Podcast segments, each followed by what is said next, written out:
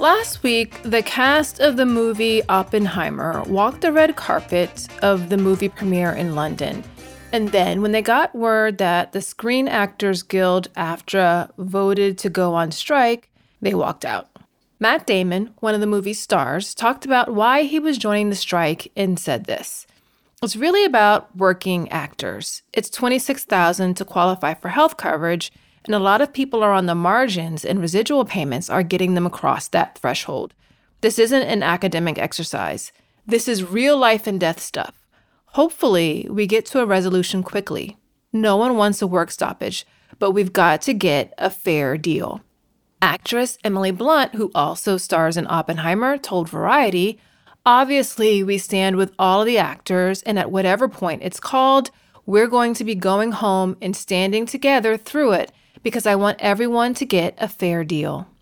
I did a quick search and found out that Matt Damon earns about $20 million annually, and Emily Blunt earns about $7 million a year.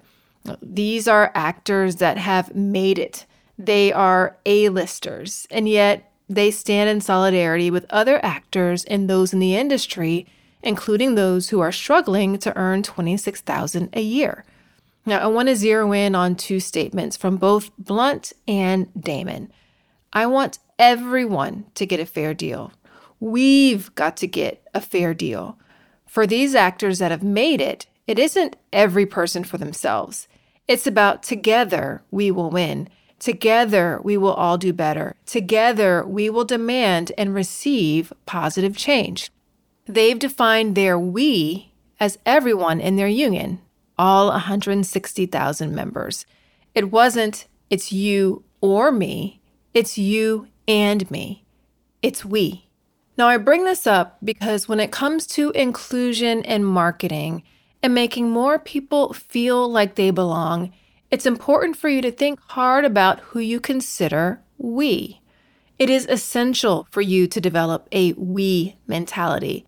I'll explain more about this after this short break. Okay, I've got another podcast recommendation for you. It's Latinx in Power, hosted by Thaisa Fernandez. It's brought to you by the HubSpot Podcast Network, the audio destination for business professionals. This podcast features interviews with top level executives, entrepreneurs, and innovators from Latin America, aiming to demystify the tech industry by providing listeners with insider perspectives and insight from Latin American leaders who have succeeded in their fields. I like listening to this podcast because I like hearing from a broad diversity of voices and hearing from and learning from their experiences. One episode I'm super excited to dive into is the latest one Lead Generation Journey with Glenville Dixon Jr. Listen to Latinx in Power wherever you get your podcasts. I was listening to the daily podcast the other day. The episode was How Affirmative Action Changed Their Lives. Shout out to my client T for recommending the episode. I'll drop a link to it in the show notes in case you want to check it out. So, anyway, I was listening to it and I heard a woman talking about how when she first heard about the ruling, she and her family were happy. They thought it would be good for her and for her family. Her we was defined as her and her immediate family and her Asian community. Later on in the discussion, she added that she changed her point of view a little bit. One of the influences that caused her to shift her perspective was a group she found online, Asians for Affirmative Action. As she dug into the perspective, it caused her to rethink some things. Now, I was doing some research on this and I came across an organization called Chinese for Affirmative Action. This organization has been around for more than 50 years, and as I dug into their values and vision, I saw something similar that is a common thread of inclusion. Let's see if you can spot it. Here's their vision. Our vision 50 years ago that endures today is of a world that works for everyone, a world in which all people live free from bigotry, discrimination, hate, prejudice, and bias. Core civil rights principles such as inclusion, equity, justice, and compassion guide the type of change we seek to achieve and the values we seek to embody. Now, this organization defines their we not just for those that are in their immediate community, but for all people, everyone. Now, of course, they had an opinion about the Supreme Court's ruling, offering up their commitment to their cause. They wrote, We must remember that this doesn't end with affirmative action. It ends when we all arrive at justice and freedom together, all our communities together. This sentiment, along with the comments from Matt Damon and Emily Blunt, echo what author and Jewish activist Emma Lazarus said until we are all free, we are none of us free. Okay, so I can hear you saying, but Sonia, what does this have to do with marketing? And I say it has everything to do with marketing. Business is about belonging. When the people you serve feel like they belong with you, they will reward you with their attention, their adoration, and their loyalty. All good stuff. Belonging is about finding your people, your we. But who is your we? Now, I'm defining we as the people you will take action for, the people you fight for, the people you show up for, the people you choose to have empathy for, even when it may be inconvenient for you. For many people, their we is their immediate family. For others, it's their immediate family and their closest friends. For others, their we is people who are a part of a community they belong to, such as race, gender, religion, or geographic area. For others, their we is anyone they can empathize with. And for still yet others, their we is defined as all of us. No person, no dog, no tree left behind. Okay, to be clear, Inclusive marketing isn't about serving everyone. If your inclusive brand type is the Oprah caregiver, fantastic, go with it. Sidebar if you want to learn more about inclusive brand types, go to episode 29. What inclusive brand type are you? You can also take the super fun quiz. I'll drop links to both in the show notes below. Serving everyone is not the expectation. Does your brand make products like candles, curtains, or cereal? Does your brand sell services like copywriting, coaching, or graphic design? Does your brand sell software as a service? Who is the we you've included in the people you actively want to serve? Is it your customers? Is it your team? Is it your community at large? Is it for all the people who have the problem your brand solves, whether or not they are a customer? The challenge is from a marketing standpoint, more specifically from an inclusion and marketing standpoint, brands are historically bad at declaring who their we is. They aren't clear about who it is that they will take action for, fight for, and show up for. And as a result, their we tends to become more narrowly focused on a much smaller group, those who were in their inner circle or who are like those who were in their inner circle. But I want to challenge you to think long and hard about who your we is. Who do your values apply to? Who is the we you'll extend empathy to? Who is the we you will take a stand for?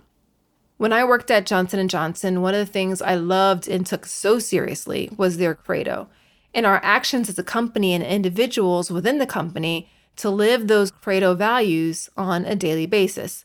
Of course, we didn't always get it right, but having it written down and having put that serious thought into it made all the difference in the way we showed up and the decisions that were made.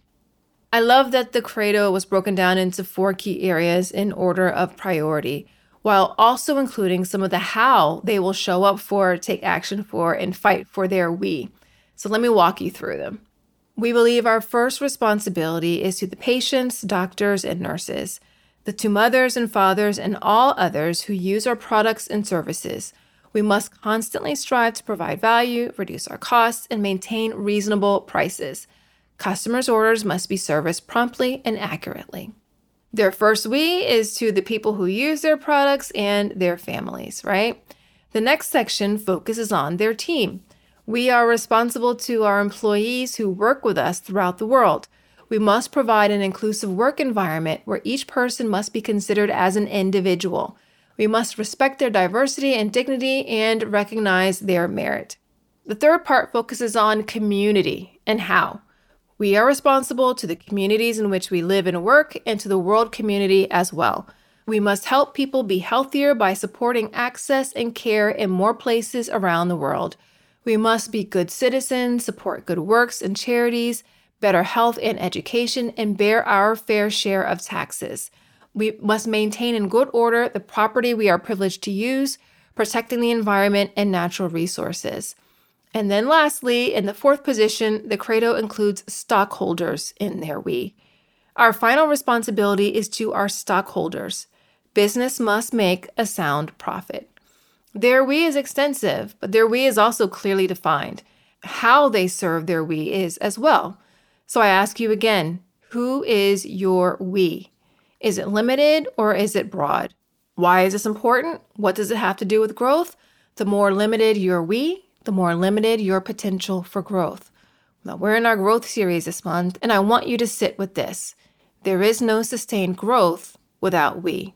More on this after this short break. Finding a service solution that helps you better connect with customers and keep them happy can feel impossible, like trying to remember the name of that guy you just met at a networking event. Was it Ron? Or could it be Don? Or John? Or Sean? Yeah, that kind of impossible. HubSpot's all new Service Hub can help. Well, with the service solution part at least. It brings service and success together on one powerful platform for the first time ever, with an AI powered help desk and an AI chatbot that handles frontline tickets fast. Plus, it comes with a customer success workspace that helps reps anticipate customer needs and a full 360 view of every customer so your go to market team can keep a pulse on accounts before trying to upsell or cross sell. Also, you can scale support and drive retention and revenue. And you know what that means better service and happier customers at every stage of the journey. Visit HubSpot.com slash service to do more for your customers today. As we work to build inclusive brands, there is no us and them. There is only we. Here's what I mean. Let's move from I really want to include people from the disabled community and making things accessible for them. We'll get to making our marketing accessible. That's an us and them mentality. Let's see if you pick up on this difference. Hannah is hearing impaired. We want Hannah to hang out with us and to have a great experience alongside us. How can we make sure Hannah's needs are covered? That's a we mentality. Hannah is one of us. How can we make sure she is cared for? The disabled community, they have rights, they have needs, they want to belong. They, as in different from us. It's a subtle difference, but it makes a big difference. When it's us and them, it makes it easy to divide and leave someone out. When it's we, we are all one, we come as a package. Rihanna, who has a few ultra inclusive brands, including Fenty Beauty, Fenty Skin, and Savage X Fenty, explained that this is the approach they take when thinking about the people they serve. She says, I have this perception that my friends are the consumer, and if it doesn't work on them, then I'm not doing it. Now, when you think of your friends, it's a we. It doesn't matter if you and your friends are different and you have, you know, various differences. It's a we, a unit, a package deal. Fun fact when Jonathan and I got together, he and Mora, his dog, that's now our dog, came as a package deal. There was no getting or marrying Jonathan without Mora. Jonathan considered Mora a part of his we. Friends have a relationship, a depth of intimacy. You stand up for, have empathy for, pray for, and fight for your friends. Rihanna, whenever she was talking about thinking of her friends as a consumer, went on to explain a scenario of how that played out for her in real life. Now, whenever she was saying this and doing this interview, this was back when Fenty Beauty had just came out back in 2017. She said, I'll try makeup on me. I'll turn to the girl next to me, the Latin girl next to me, the darker girl next to me, the white girl in front of me. I will go around the table, and if it doesn't work on one of us, we need to adjust it a little bit because I feel horrible excluding people from things I created for them. I want to zero in on one thing that Rihanna said at the end of that statement. I feel horrible excluding people from things I created for them. Rihanna creates for everyone, but you may not. And as I mentioned previously, that's okay. But are you still excluding people, people that you don't want to exclude because you haven't sufficiently defined who your we is? To be clear, for instance, if you're white, I'm not saying that you need to go off and start saying you're black or identify as Asian or when you're not. No, I'm not talking about anything like that. Rather, I want you to be clear about who it is you are creating for.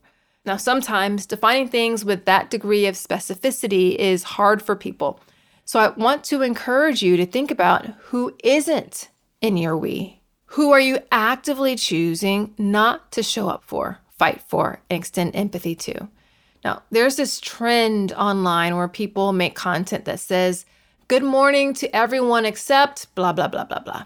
And it can be any random thing that would make you not say good morning to someone or a group of people. And here are some examples from me. Good morning to everyone except people who don't get the reference. I can do this all day. Good morning to everyone except people who refuse to eat my black bean chocolate cake. Good morning to everyone except people who've never seen the five heartbeats.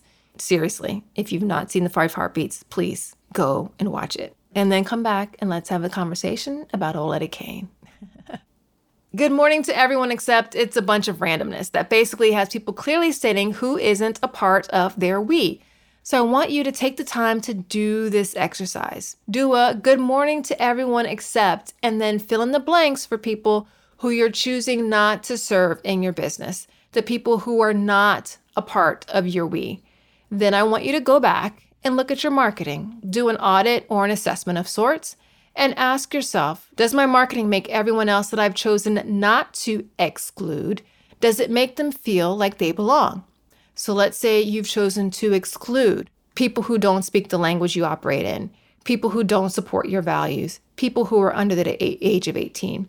Take a look at everything and do a check. Does your customer experience you deliver make people who aren't a part of those three categories? Does it make them feel like they belong? Ask yourself do you think of everyone that you haven't excluded on that list as people who are in your we? If the answer is no, Sonia, we don't, then that means that either you need to figure out how to shift your mindset and then marketing to include all of those people, to start thinking of them as part of your we, to start thinking of them as one of us, or you'll have to consider adding the specific people you're not going to focus on, making sure you feel like they belong, to the good morning to everyone except list.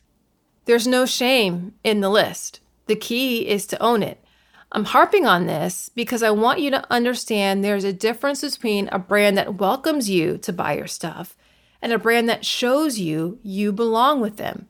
Belonging is the goal, and you can't make someone feel like they belong without first including them in your we. Someone who just buys your stuff and doesn't feel like they belong will drop you the minute another option is available. There is no loyalty there. That type of approach contributes to the leaky bucket we talked about in the first episode in this series, episode 66 Common Mistakes That Prevent Your Brand's Growth. I'll have a link to that in the show notes for you in case you missed it. If you want to grow your brand sustainably, show more people that they belong with you. How do you do that? Treat them like friends, include them in your we, it's not us and them. It's not how can we get more of them to buy our stuff. Instead, it's how can we succeed and reach our goals? It's how can we ensure we grow our crew? There's no growth without we. Make sure you're specific about who you mean when you say we. Your ability to demonstrate belonging depends on it, and your growth depends on it. That's it for today's episode. If you like this show, I'd love it if you'd share it with a friend, colleague, or your network. If you do share, please do tag me so I can join the conversation. Another great way to support the show is to leave a rating and review for it in your podcast player of choice. It really does go a long way toward helping more people discover the show. If you need help doing that assessment of how well you're doing at making people who you are underrepresented and underserved people who you've defined as part of your we feel like they belong with you, do let me know and we can chat about whether an inclusive growth assessment is right for you. I'll drop a link to that in the comments and you can check it out. One more thing do you get the Inclusion Marketing newsletter? If not, what are you even doing? I want you to be a part of my we over on the newsletter. Each week, I send stories, news, and t- other tips to help you grow by sharing more people by showing more people they belong with you. Until next time, remember everyone deserves to have a place where they belong. Let's use our individual and collective power to ensure more people feel like they do. Thanks so much for listening. Talk to you soon.